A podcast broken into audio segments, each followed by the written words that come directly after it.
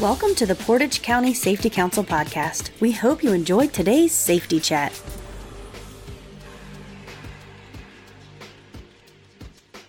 Hi, this is Nick Koya with the Portage County Safety Council, and we just finished our February monthly meeting, and we had a great conversation about what to do when crisis happens and how to respond to that, especially with media and news outlets. Our presenter today was Tom Fladung from Hennes Communications, and he's a managing partner. Thank you for presenting today. Ah, that was my pleasure, Nick. That was fun. Yeah, you know, these meetings are always a great time. We always learn something new, at least I do. But can you tell me a little bit about Hennes Communication and what you do there? Sure. We are Cleveland based. We also have an office in Akron. We are one of the few firms in the country that does only crisis communications and issues communications and, and crisis management. So in other words, we don't do any traditional public relations. We don't do media relations or, or any sort of brand work. We come in when you have a problem.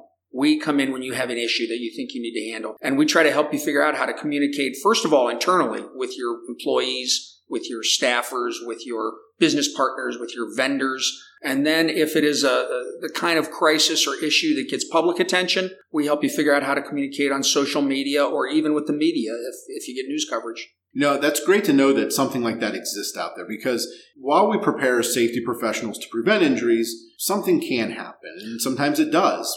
And we don't know what to do at that point. So it's good to know that someone exists out there. And you had some really good points in your presentation today. Oh, thank you. Yeah, what you see a lot, Nick, especially with uh, folks involved in your in your field, is they have operations emergency plans, so they know what to do if the power goes out. You know, right. they know what to do if they have a weather incident but they don't have an accompanying crisis communications plan. How are they going to talk about that? How are they going to explain to people what's going on? What we do is we try to convince people to put together crisis communications plans that operate in concert with operations emergency plans. You know, when you were talking today about that, you talked about this damage control plan. Can you tell me a little bit more about what the damage control plan is, some of those bullet points of what we should be doing to control that damage. Yeah, what we try to do at and obviously we would love it if you hired us, but we try to give people very pragmatic, practical tools that they can use so that they have a roadmap. They have some tips and guidelines when a crisis hits. The most basic is what we call the damage control playbook, and that has just five simple rules, I'll call them.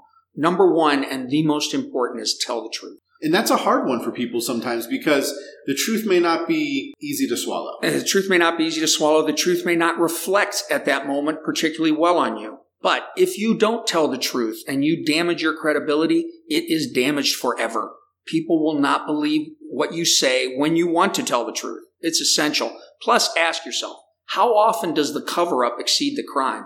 You know, Watergate was a simple burglary. It ended up taking down a president because it got covered up. Tell the truth. Number two is tell it first because we want you out there with your story. We trust that if something went wrong, you want to fix it, but you have to be out there telling people that. Because if you don't tell it first, somebody else will. And we don't want someone else defining your story, whether that's people on Facebook or the media or your competitors or whoever.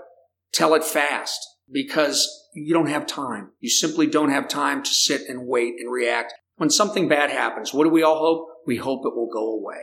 Yeah, we do. We just want to kind of shut the door and maybe the media will move on, maybe the customer will move on and, and it goes away. But the reality is in today's world, it doesn't. It I, moves fast. I won't make you a bunch of promises, but I promise you it won't go away. You're going to have to deal with it. So get up front and deal with it quickly. So tell the truth, tell it first, tell it fast, tell it all, or tell as much of it as you can. You know, there are real privacy issues. You know, you may have HIPAA, you may have FERPA, the student privacy. There may be a personnel issue. You may not know. You don't. In fact, you won't know everything that's happened during the crisis because the crisis is just happening. So tell as much of it as you can. You know, and finally tell it to the people who matter most. You know, we were chatting earlier about the importance of internal communication. Right. And that's where we really start with crisis communications. The last thing you want is for your, your customers, your employees to find out things about you on Facebook find out things about you in the media. You want to tell them. Right. So whenever we're in a crisis communication situation, the first thing we tell clients is you got to communicate with your people. I think it's important because unfortunately, it's like the old telephone game when we were kids internally. Somebody hears part of the story and it twists and it turns, and then you almost create another crisis within inside your company itself because you're trying to put out these fires because the real honest truth wasn't out there with them. Right. And and who's the best ambassador for you? They're the people who work for you. They're the people that buy your product or your service. They're the people that trust you. So align them, you know, immediately get them the information that they need to have to tell others about what's going on. You know, when we talk about how fast media moves, one of those pieces that we face today that wasn't a big issue 10 years ago is social media. Yeah, it, I mean, it barely existed. Twitter uh, is, uh, I remember at the 2006 Republican National Convention, I was the editor of the St. Paul Pioneer Press then, and it was in St. Paul. This was the dawn of Twitter, the very early days of Twitter. And I had a reporter assigned to do nothing but Twitter that week, and it was his idea. And I was kind of like, yeah, you're kidding me. Right. But boy, it, it took off and it has taken off since.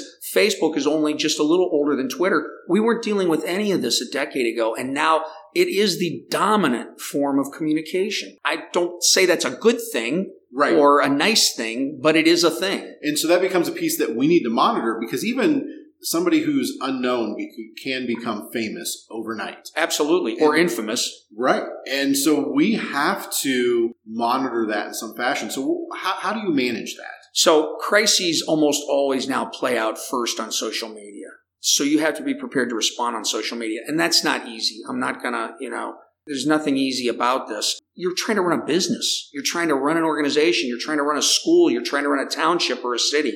You don't have time to be on Twitter all day. You don't have time to be on Facebook. There are some simple tools that the social media channels themselves can offer you to at least set up some searches, some rudimentary searches. So, and then if you can't, have someone within your organization just to check periodically. What are people saying about us? You know, you would want to know what people are saying about you out in the community. Right. Well, social media is a community.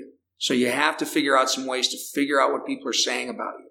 I remember, you know, years ago, one of my jobs, one of our secretaries, their morning job was to get the local newspaper and skim it quickly for Yeah. any evidence that was happening with our company. Yeah. Now it's it's worldwide, so it, you really have And it's that social- instantaneous. Yeah, Right. it's constantly. You don't Yeah. have to worry about the 8 a.m. newspaper. Now you have to worry all day Yeah, long. you, you and I go back to the era of clip services. Remember those? They would clip Yep. stories out of newspapers and send them to the companies that the or the people that the stories were about. Well, uh, you don't have time for that anymore. The flip service is immediate, and it's out there on Twitter and on Facebook, on Instagram. Yeah, so we have to prepare. You know, I teach a class and I do a lot of development with my organizations I work with called When OSHA Knocks. Because that's it's always a fear. What happens when OSHA shows up at my door? And so we develop a strategic plan inside and then we practice it, we test it. But realistically, they need when media knocks Yeah, as a they do. too. when media knocks, when social media knocks. And so again, there are some simple guidelines that we can talk about to prepare for that. So let's say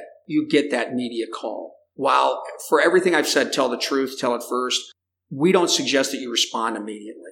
You know, get the reporter's name, get the reporter's contact information, get the reporter's deadline, which is crucial and honor it. And that reporter's deadline may be now because I need Right. to go on, on my website now. Even then, ask for 15 minutes. All right. Say that, you know, you caught me in the middle of a meeting. It's probably true. You caught me dealing with the crisis. It's Right. almost certainly true. True. I want to tell my story, but give me 15 minutes, give me a half an hour and use that time to prepare. How do you prepare? One of the key ways is we argue for key messages. Three, one, two, three things you can say about this situation that speaks to your organization's core values. They are truth, honest, always and honestly, but they're facts. They're factual, but they're not facts. So, so in other words, if it is a situation where someone was damaged or injured, you probably feel sorry about that. Then say that. Let that be one of your key messages. We are so sorry that this happened. We don't know why it happened, but we're going to find out.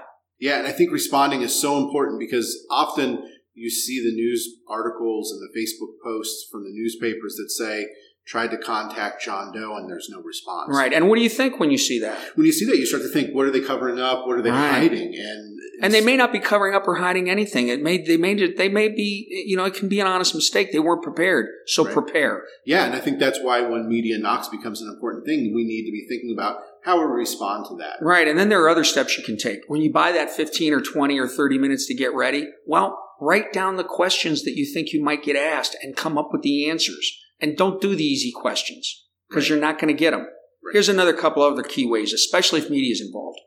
Know what's on your website. Because before I come to interview you, I'm going to go to your website. And if you run a construction company and your website has a blazon across its homepage, we put safety first, and you just had an injury or God forbid a death, I guarantee you I'm going to ask you, oh, so you put safety first, huh? It's on your website. Right. How's that play out here? So prepare for that. Know your company's history. And I don't care if you just got hired. You just got hired, you're in a leadership position, you inherit the history. You had an OSHA investigation two years ago, I'm going to know. Right. And I'm going to ask you about it. Right. It exists out there. Right. And finally, know what's on social media. One of the first places reporters go now before they come to you is they go on Twitter and they go on Facebook and they see what people are saying about you. So if people are saying something, check it out and know that so you're prepared.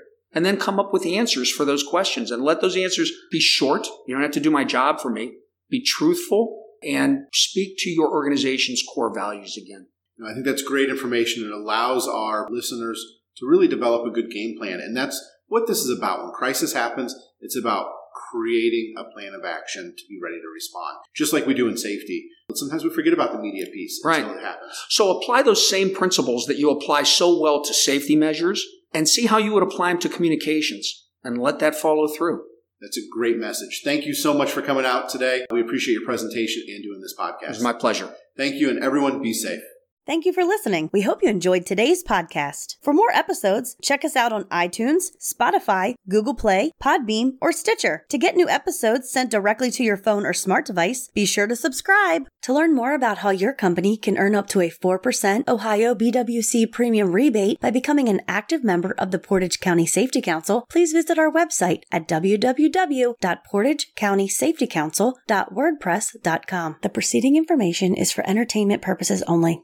Views expressed may not reflect the views of any affiliated or sponsoring individuals or organizations. Listeners should carefully weigh information provided and seek advice from an appropriate professional before implementing. Listener discretion is advised.